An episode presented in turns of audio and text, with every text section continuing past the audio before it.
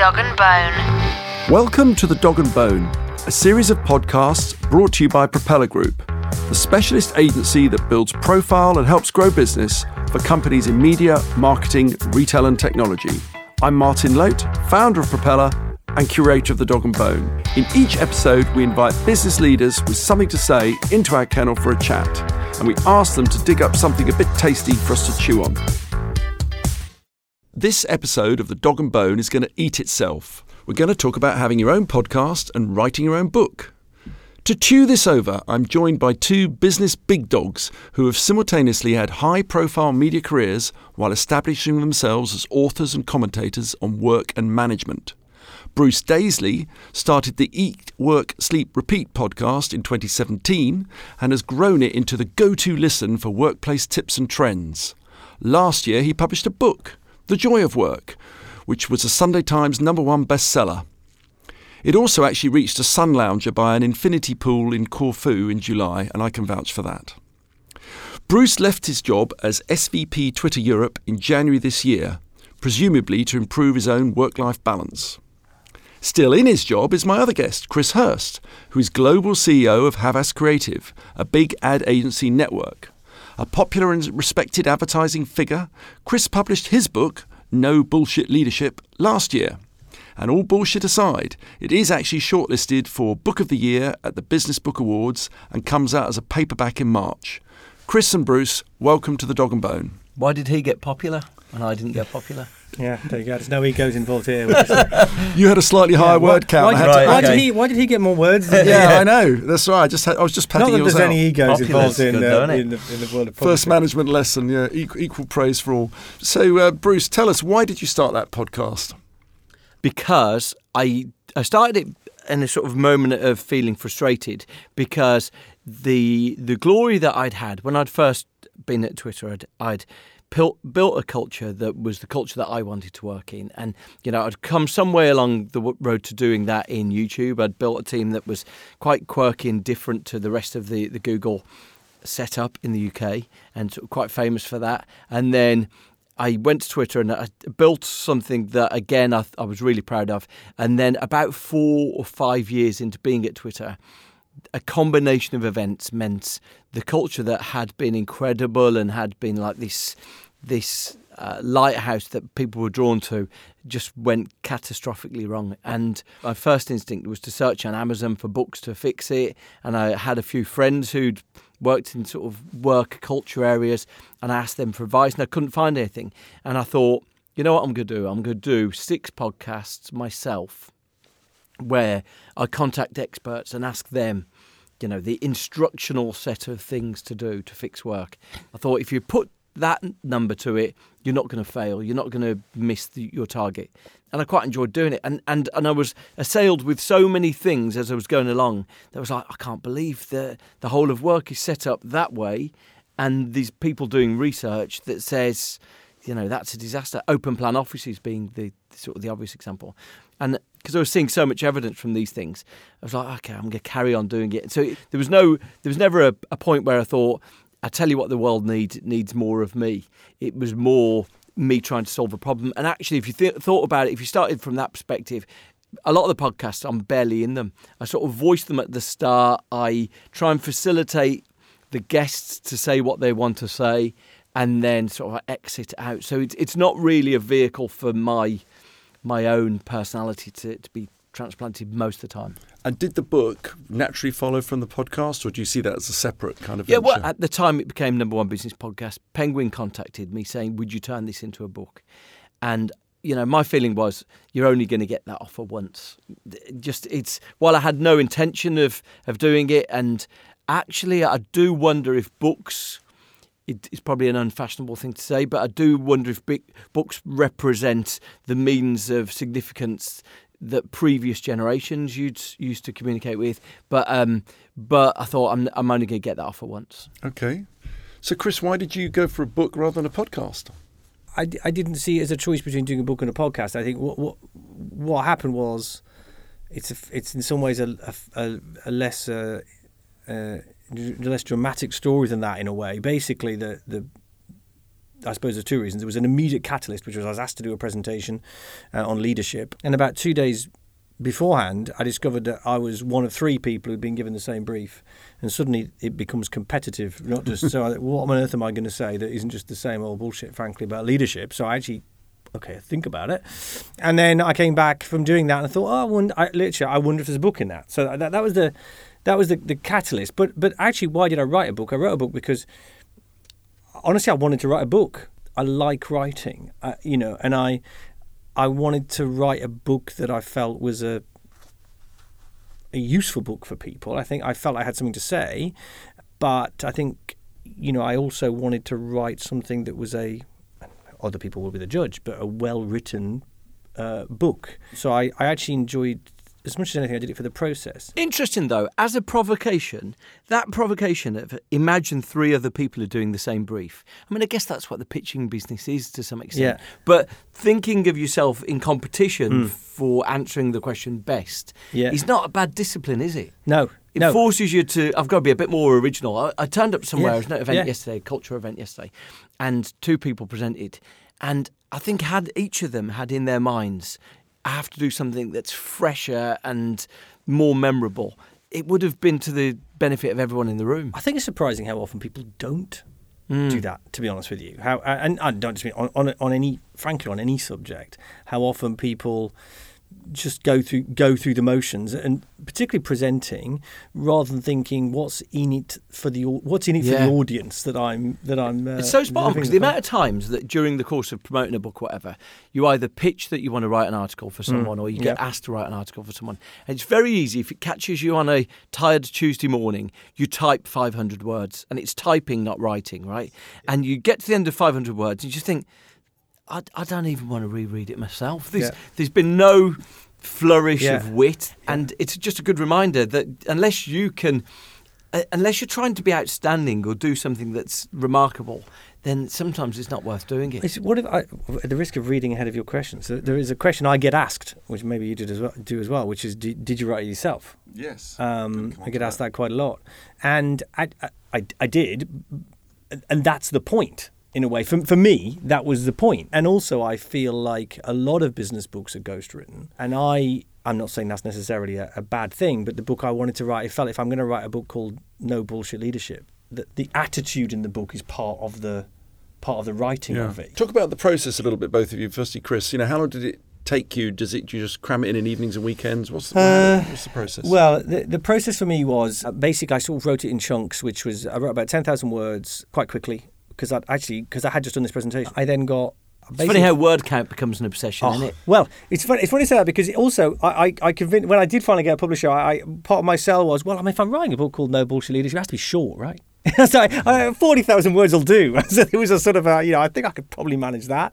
So yeah, but but I then actually went. I, I got lucky in the in I knew somebody I knew was a, as an agent, a book agent, and so I did go and see that person and say. Is it worth me persevering? I mean, they didn't say, yeah, it's a work of genius or, yeah, oh my God, we really want this. But I did actually go and uh, because mine was the other way round to yours in that somebody approached you and said will you will you do a book mine was i'm going to write a book and see whether i can get somebody to publish it and what i didn't want to do was spend a year plowing away as you say at weekends and things like but that with that assured, no you end. then did squeeze it in in evenings and weekends. or- I, I did because I enjoyed the process, but but I think I probably would have found it harder if I hadn't at least had some degree of kind of encouragement from mm. somebody I felt I, they knew what they were talking Right. about to keep going. Bruce, how long does it take you to put the joy of work together? So I, a lot of people use like programs. I used a Google Doc, and I just used to put, and that allowed me actually to be doing it on my phone if I needed to, or if, if I was travelling away, I didn't need to have all the files on a different computer. I, I generally used to write for Saturday morning for about five or six hours. From the moment I got up till just after lunchtime, and then normally on a Tuesday night. And the benefit of mine, because it's like 30 interventions, that albeit these three big blocks of theory and, and content at the start of those sections, I knew you have to write a proposal for a, for a book. So it's, it, it's a bit like an essay plan at college. So I knew on Saturday I'm going to be writing that chapter 21. Right. And it didn't need to be in order, which made a big difference for me. So so I could go and do different parts in different places.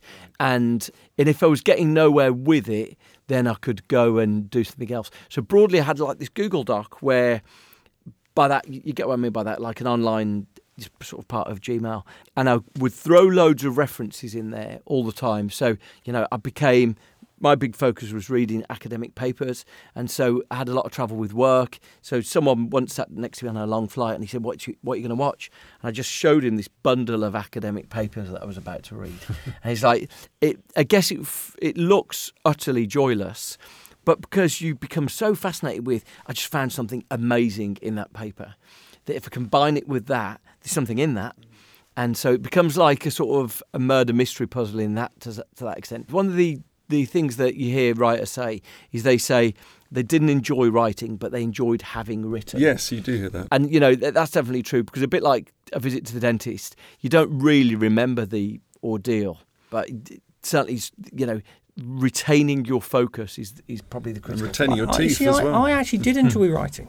Did you? I, I did because when I came home, you know, like you, I actually wrote on Saturday Saturday mornings quite often, mostly at weekends.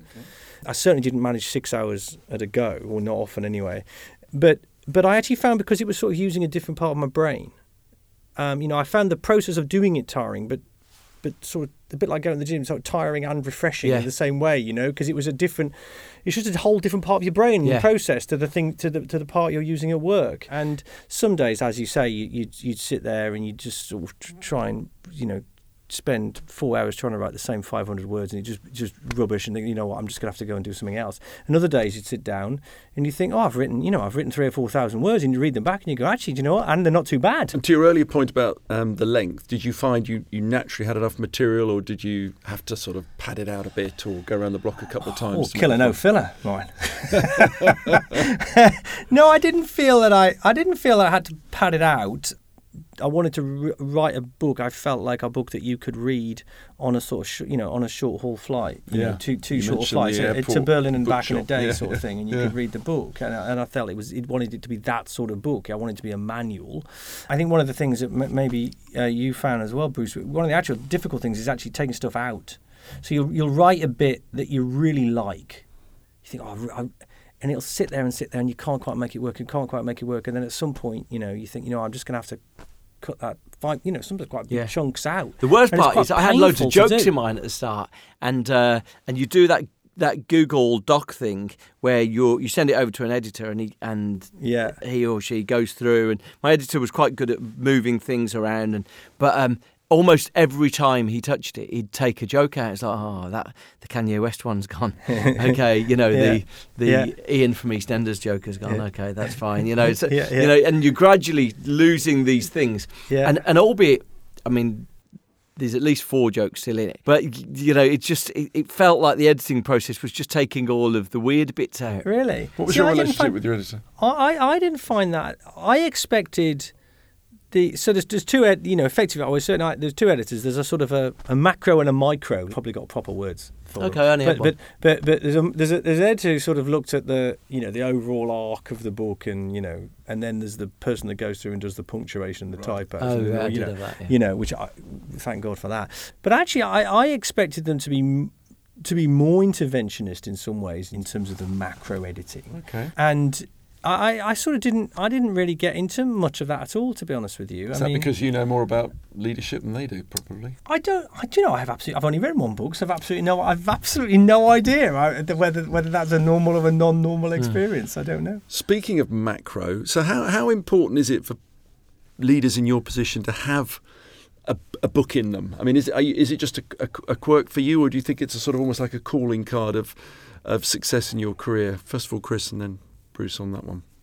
No, I, I, I don't think it's that. I think my view is I think if you're going to, first of all, if you're going to do something, do it well. And I think to do anything well, whether it be a book or a podcast or anything, anything, is is eff- is is hard work and effort, um, and you have to really you have to really want to do it. I think, and if you really want to do it, go for it. But if but if you see it as something, you know, I say that's a box I've got to tick. I, I just don't think that you'd I, I, don't, I don't see how that ends up being a good thing. I mean, no, I strongly uh, strongly agree with that. I get um, I do a podcast and I get people pitching me leader books all the time, and you know, like every week I get six CEOs. This is the boss of this company. They've written a book, and firstly, I, I I've made the mistake in the past of interviewing some of them for podcasts, and the moment I was I'd started the interview, I was like I'm, I do not want to ever put this out. I don't want to put it out. And so you know I'd get and I've I've done a couple of them where I've edited out one really interesting story and just dropped it into another podcast. But just it's a vanity thing, and I, I just don't know what's in it for anyone. I guess it adds to their credentials. Uh, I guess it adds to their LinkedIn or whatever to say I've got a book, but you know, if a book gets published in the forest and no one reads it, did it really happen? Well, you mentioned the podcast and people coming on. So you're you're like a you're a media owner now, aren't you? You're, you're a sort of editor. That well, look, you know, to, to put P- that into PR context, people ring up. I up. do with each podcast. I do about three times the listening for each one than my book got sold last year. I'm working on the basis that books get bought and never read. Then, so let's work on the basis that a third of the people who bought my book read it my podcast does like six times more listening than that. So you know, your podcast is six yeah. times more listening than the book. The, the book Give us some re- real numbers. Yeah, Can I you mean, put like, you know, so on? the average episode of the podcast does about forty-five to fifty thousand listeners. Right. Over the course of a few weeks, and you know that that's a multiple of the the book, including foreign in hardback. It probably sold 16,000, 17,000 copies. You know, so it's sort of podcast is po- podcast does much more, right? Mm. And so the the interesting thing for me was I was sitting there thinking, right, I need to. Write, I've just left my job. Maybe I'll write another book. And I was like, you know, beware because what you're doing is you're believing that the route to credibility is more books rather than reaching more people. And I think you know that's the. So then I started thinking, right, how about I just start doing loads of free stuff on my website? Or, you know, I wouldn't want to do YouTube clips featuring myself, but reaching more people through. It's like, okay, well, maybe you're associating doing a book with something that's like an archaic measure of success. So, because you, you think the book is a bit of an outlier to what you're doing, you seem to be No, I saying mean, that the podcast you know, and the website is more Um, I get, central. I get lovely emails from people about the book, but I know the reality of the way that people can see. So here's the thing, right? Okay, so business book like mine, it was big, biggest selling business hardback of the year, and albeit the paperback seller, multiple of that. But if that's reaching sort of sixteen thousand people, I mean, it's tiny, isn't it? It's like you know, it's a a Walsall FC football crowd. You might get passed around the office. That one's been thumbed Yeah, around yeah. the propeller office a few know. times. I don't know, it's just an interesting thing for me. It's a provocation for me because then I start thinking.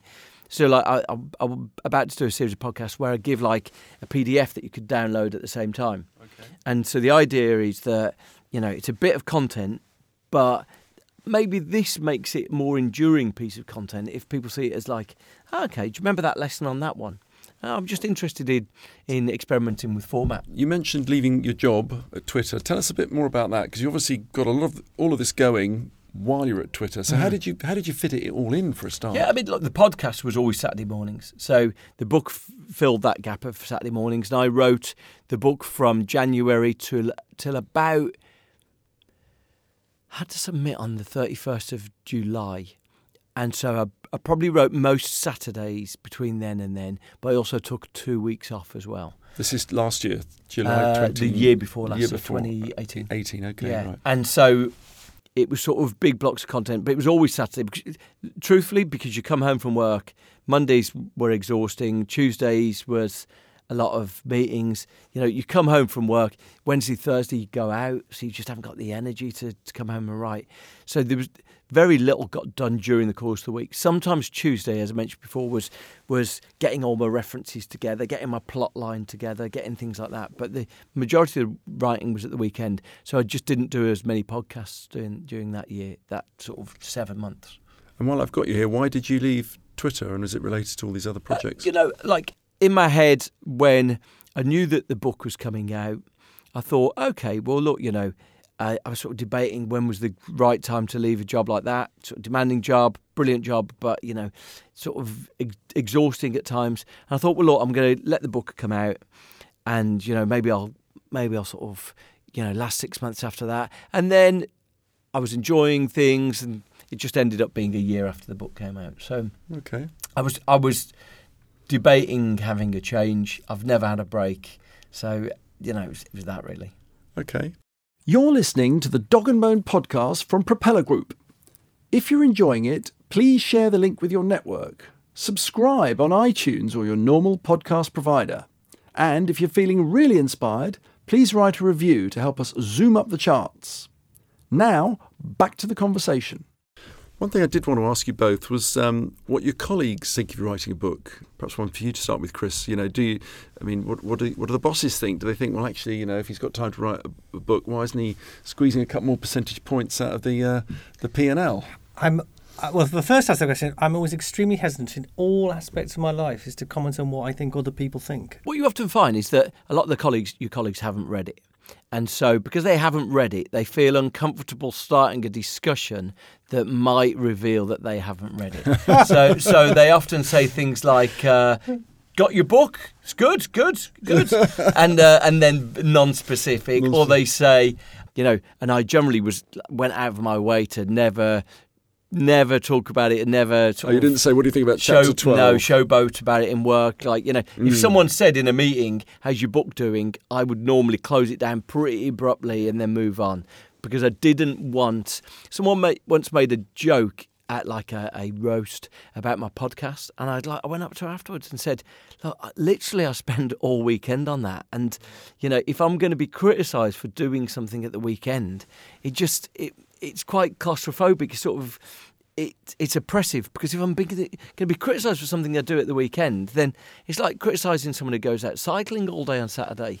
You know, it's it doesn't feel fair, and so I was always cautious to never never put myself in a position where that might be levelled at me. But as a as a provocation to you both, a little bit. I mean, I think people listening to this podcast who might think, well, I, I, I got a book, an idea for a book.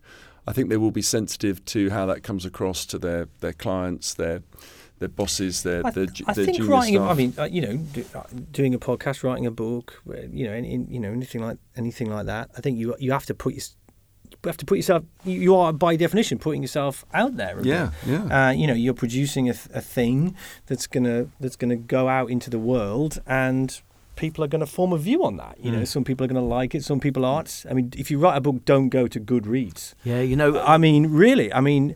The, the vitriol, and you think it's a book on leadership. You guys are Uh, established you know, authors. What's Goodreads? uh, reads? So what mentioned uninitiated? that to me the other day, I've, and I've not been there since like the first week my book came out, and I'm terrified to go there now. I mean, it's, Tell us what it is. for Well, those who Goodreads is, is a is a is a book is a book review is a big is a big and influential book review website. I don't know if you can buy books through it or not. I don't know, but it a good um, idea. but uh, but if it's owned by Amazon. is it owned by Right. Amazon? Mm. That's interesting. Mm. Well, well, uh, and you know, and it's a, it's a it's a it's a global it's a global thing. I did a thing with Blinkist, and you know, people will review, people will leave. People will leave vitriolic comments about your book on the basis of listening to Blinkist, you know, and so you know, I mean, it's Which it is was, an it was an eye-opening experience. It never occurred to me. Uh, Blinkist is an audio. is book. an audio is a sort of is, is a is a is a condensed Mm. uh, is a condensed version of your of your book. Um, so I mean, you know, you put you put yourself out there. I mean, most I think it's safe to, safe to say that most people, most people, most people who are prepared to talk to you about it uh, are are impressed if you've written a book. Um, you know, people think, you know, wow, well, you've you've you know, people are people are polite, but but like you, I, you know, I it, it's I think it's different if you I think if you're in business, I think some people kind of almost write a book as part of their job. You know, whether you get the com- you know as part of your job, you whether it's publish it through the company or you get the company to do it or something. I think that's quite different to to spending Saturday mornings and saying, you know, I'm this is just something that I want to do. Yeah, and the th- the ones that generally are done through your job, it's a bit like I never told my work I was doing a podcast, and Yeah. because I thought the moment I tell them, then PR, the PR comms woman Yeah, is going to ask for yeah. approval on Yeah. it. She's going to give comments, and so I'm just going to do it. And if I get told off afterwards, like you know, because I that's used to, in my job, I used to give full approval for every interview I had to do. I couldn't, you know, I had to be briefed on everything. So I just thought I'm going to do the podcast, and here's what I'm going to do: I'll never ever mention Twitter. And so, Yeah. you know, how on Yeah. earth could it intervene with, with my job? And Yeah. it was never an issue. But I think the people who do books for their jobs, it ends up being written by committee. They don't own it. I think that Exactly, sense, yeah, that sense, you know. I, I like it when people have read my book and they say I really like that Steve Jobs bit. It made me laugh, and I'm like, okay, well, Yeah. you know, Yeah, I know I did that. yeah, I, I, I agree with that. Actually, I think that's right. You've touched on reviews and publishers and editors. Talk a little bit about as your authors now, your your your kind of interaction with the world of publishing. Have you found it have you found it different to advertising, or has it been an eye opener, or was it how you expected? Well, so on, on the record, my publisher is absolutely wonderful. Thank you very much, Profile Books. I, I mean, the whole process of writing a book was a genuinely interesting uh, experience from which I learnt a lot, and I, and I say that uh, absolutely. You know, str- straight. I, I think it was really interesting going through the process. As you say, you know, you have to have an idea, you have to write a proposal. That was, you know, I didn't know. How to write, I didn't even know that's what you had to do. You know, even even that took a, a degree of messing around trying to work out how to It's do half it. the uh, half Yeah. the job. Yeah. writing the proposal. Yeah, exactly. I thought, well, am I going to write a book and then some editor's going to then pull it apart and all this kind of, you know, so which which, which didn't happen, but maybe that can happen. Right. Um, so I actually found the whole process genuinely interesting, and of course, you know, when certainly I found, I don't know how you felt, felt Bruce, but you know, when you the day your book is published Yeah. and you get you get a box sent to you of your books. It's fantastic. You know, it's a really exciting feeling. You think, well, even if even if only my mum buys it, you know, I've I've got a book published, well, and you're great. walking into, you know, I I still I still secret, you know, uh, guilty pleasure. I've spent a lot of time on planes, and when I walk through Heathrow, I still go and look in W.H. Smiths and see if it's still there. Check if it's there. Yeah. How about you, Bruce? You know your intersection with the, the world of publishing and editors and so on. How did you find it all? Yeah, I've, I've written, if any of your listeners are interested, I've written like a little PDF of everything I learned, and people can they can uh, find my email via the podcast website and, and email me, and I'll happily send it to anyone. But the, um, the broadly, the challenge is I didn't have, have an agent. Did you say you've got an I, agent? so I had an agent, yes, but not a Right. publisher. So you, I think Yeah, you're a so- publisher, not an agent. Yeah, yeah. right? So I do wonder if an agent would tell you a lot of the stuff that I've worked out for myself. But you've got to work on the basis that no one's waiting for your book to come out unless you're Gareth Southgate or unless you're, you know, a, a star from. No one is waiting for your book to come out, and so if you're not careful, it won't. It won't sort of explode out the fire hydrant. It will dribble out of the end of it, and so consequently, and you know, publishing works on the basis that they line hundred books up, and one of them will do incredibly well, and five of them will do okay, and the rest of them will disappear, and those six of relative success pay for everything else. It's- It's like a sort of venture capitalist thing, and as a result of that, the they do a minimal amount of promotion for it. If anyone thinks that their book is suddenly going to be like an outstanding bestseller without doing some graft, I always say to people in, in sort of the PDF I've, I've done, but you know, writing your book and having it published, that means you've got to the start line. Right. So you've you've sort of you're in the marathon, you're at, you fit, you're ready to go. So you do your own publicity. You don't get a PR person say, "Oh, you're doing this interview today, Bruce, and another Um, one tomorrow." I mean, you can hire a publicity person to do it. But the publisher doesn't just provide it.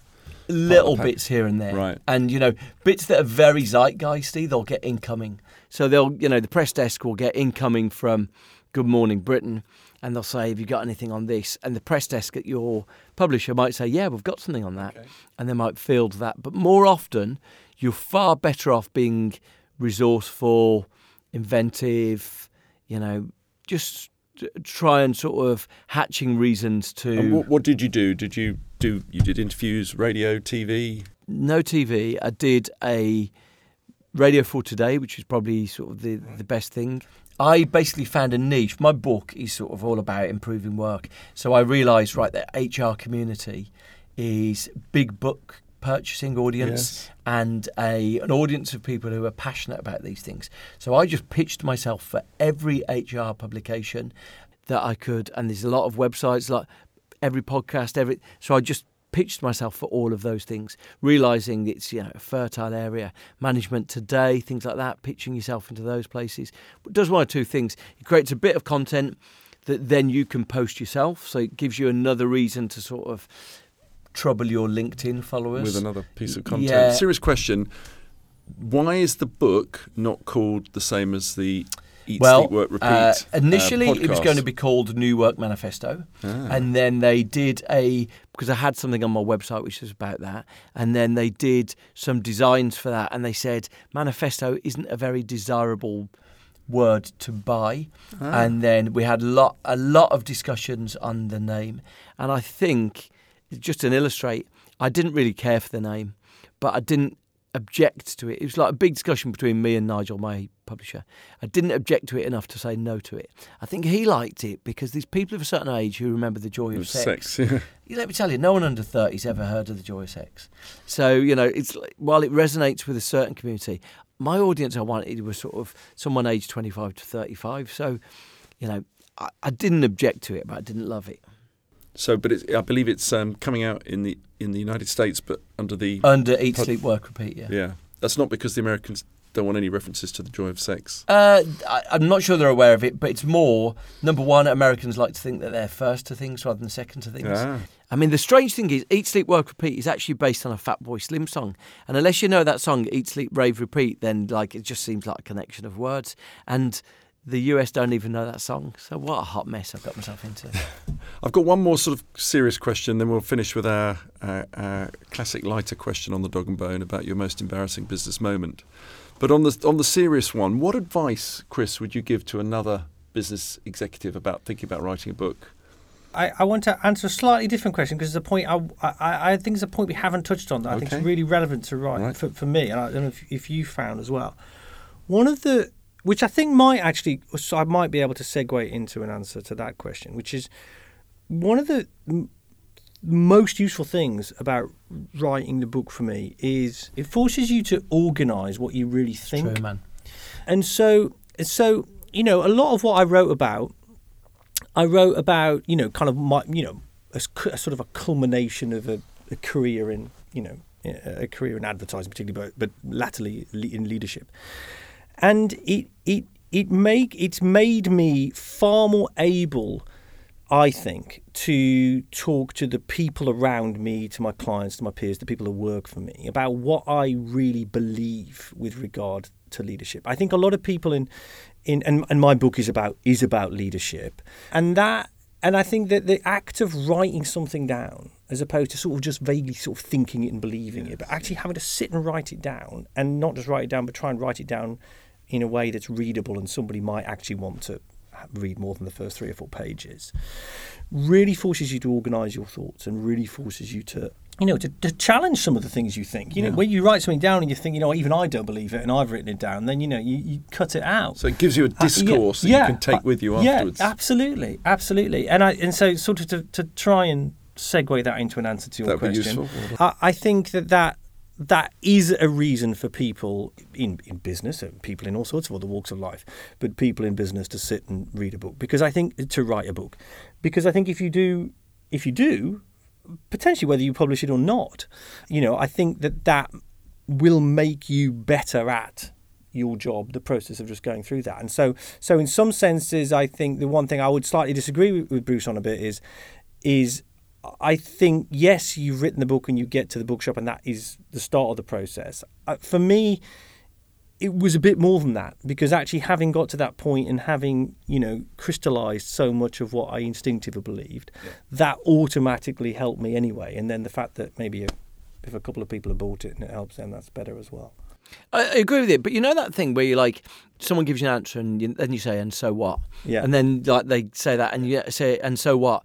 And unless you're really resolute on what your "and so what" is, then you could end up spending a lot of energy on something where there's you know it's it can be very disappointing. But you know. Believable, right? So your experience is a good one because you think, Yeah. "Yeah, I've seen my book out in the wild." Yeah. Most books don't Yeah. get seen That out in the wild. I'm sort of on a WhatsApp Yeah. group with a, a few authors, and, and it's quite a lonely experience because you're Yeah. expecting this movie Yeah. like explosion denouement, and it's not that at all. So uh, I just think be really clear on why you're doing it, and then why why you're doing that, and then why you're doing that. Because as long as you're clear on that, then you can handle the disappointment that might ensue. We were coming towards the end of our podcast. I'm sure a lot of people listening will be wondering, oh, which which one sold the most? No bullshit leadership or the joy of work. But we'll just we'll leave that one hanging there for now. We always finish the Dog and Bone podcast with the question: What was your most embarrassing moment in a business situation? We've had a few great anecdotes over the couple of years, so you had plenty of warning on this. Uh, Did you we? Will, you will have read your notes on the email. I'll tell you, Miles. So start with Bruce. You start, Bruce. I mean, you know, the, the people I, I work with will know that I'm an idiot. But the some of the ways that my idiocy is often demonstrated. I, um, I had one guy who was being suggested to me for as an interview candidate, and I replied to my boss that I just thought he, that guy was a bit mediocre. And uh, unfortunately, I'd been inattentive and I didn't realise that the guy was copied on the email. But what happened was I spotted it just as the email was leaving my inbox on my phone. And I ripped the back of my phone off. It was an old phone that you could do. And I took the battery out of my phone and I turned my internet router off at home. And then I took the SIM card out of my phone, left the internet off, and then looked at and it was still sitting in the outbox of my email. I was absolutely delighted. So I deleted it. I'd saved the day. I put my SIM card back in, turned, turned the router back on, and uh, another person who was on the email immediately contacted me on the phone, saying, "I see you've emailed this candidate." Uh, describing him as mediocre. Shall I phone and apologise? I was like, well, if anyone's going to apologise, I need to phone and apologise. So it was a it was a CC error. So even ripping the back of the phone and turning off. The yeah, honestly, and the I like the fact that you tried is, to switch the internet off in order to. honestly, it was like literally anything. Yeah, it's sort of opposite of most tech problems. Is, is sort of have you turned it on and off again, you turned the whole yeah. damn thing off and yeah. it worked. Chris, uh, you've had a minute to think of your most embarrassing yeah, um, business moment. Mine's, a, I suppose, a, a, a, variation on that. I mean, mine's quite mine's from the days where everybody didn't have mobile phones. So presumably that's ninety percent of your audience is is not going to realise those days even existed. what? yeah, what there was, and and I. It's when I was at BBH, and I just remember that there was some, you know, I was an account manager or something, and there was some client crisis. Anyway, we're very familiar. Everybody's gonna be familiar with it, but but a, a, a big crisis. So my boss was uh, my boss was on holiday, and I, I, I, I, what what do I do? I didn't know what to do about this crisis. So I so I summoned up the courage to go and see Nigel Bogle. And you know, Nigel, one of the, the, the, one of the bees of BBH, and I, you know, I don't think I'd ever, I don't think I'd ever had a conversation with. It was a, ter- it was a very terrifying experience. And I, I sort of, I kind of, you know, got into his office and said, I don't, I don't know what to do about this. And there's some huge crisis, and my boss is away and he's on holiday, and I, you know, I don't, I don't know what to do. So Nigel was fabulous. You know, he's absolutely. Oh, don't worry, I'll, I'll deal with this. You know, you, you know, let leave it with me. And he said, what I'm going to do what I'll do is I'll ring your boss and leave a message on his answer machine for those that remember. okay, so I'll leave a message on his answer machine and I'll just say to him that when he's back, he's to phone you, Chris, and you know, and then he and he will speak. Uh, so he rings. Uh, so he rings the, the answer machine, gets through to the leaves a message, and he says, "So da da da da. So when you're when you're back on Saturday, if you could ring Chris Hirst on his phone number. In those days, people only had one phone number, their home phone number. If you could ring my home phone number and sort of put his hand over the field, looked at me so that I could recite my home phone number to him. And a week before I'd moved house and didn't didn't know my new home phone number was so I was forced to concede that I, I actually don't know my phone number. he should have busted. Should have given your mum's number. I should have just given him 07256 and then hurriedly rung back. And he looked at me like I was a total moron. Which uh, I mean, it's only unimaginable these days not being able to remember your your mobile number. But in those days, it was very painful. So was, I have to say, I don't think I don't think you and I had a conversation. Two such starry careers have produced those embarrassing moments. You've you've, you've got they're, through it. They're only well. the ones that we're both prepared to I, talk about in public. Yes. Thank you so much for enabling me to, to chair this edition of the book programme. Published authors Bruce Daisley and Chris Hirst. Thank, Thank you. you. very much Thank indeed. Thank you very much. Thank you. Thank you. Thanks for joining us on the Dog and Bone. Please subscribe to the podcast, and if you have any questions or suggestions, do get in touch via our website, dogandbone.dog, or send us an email at woof at dogandbone.dog.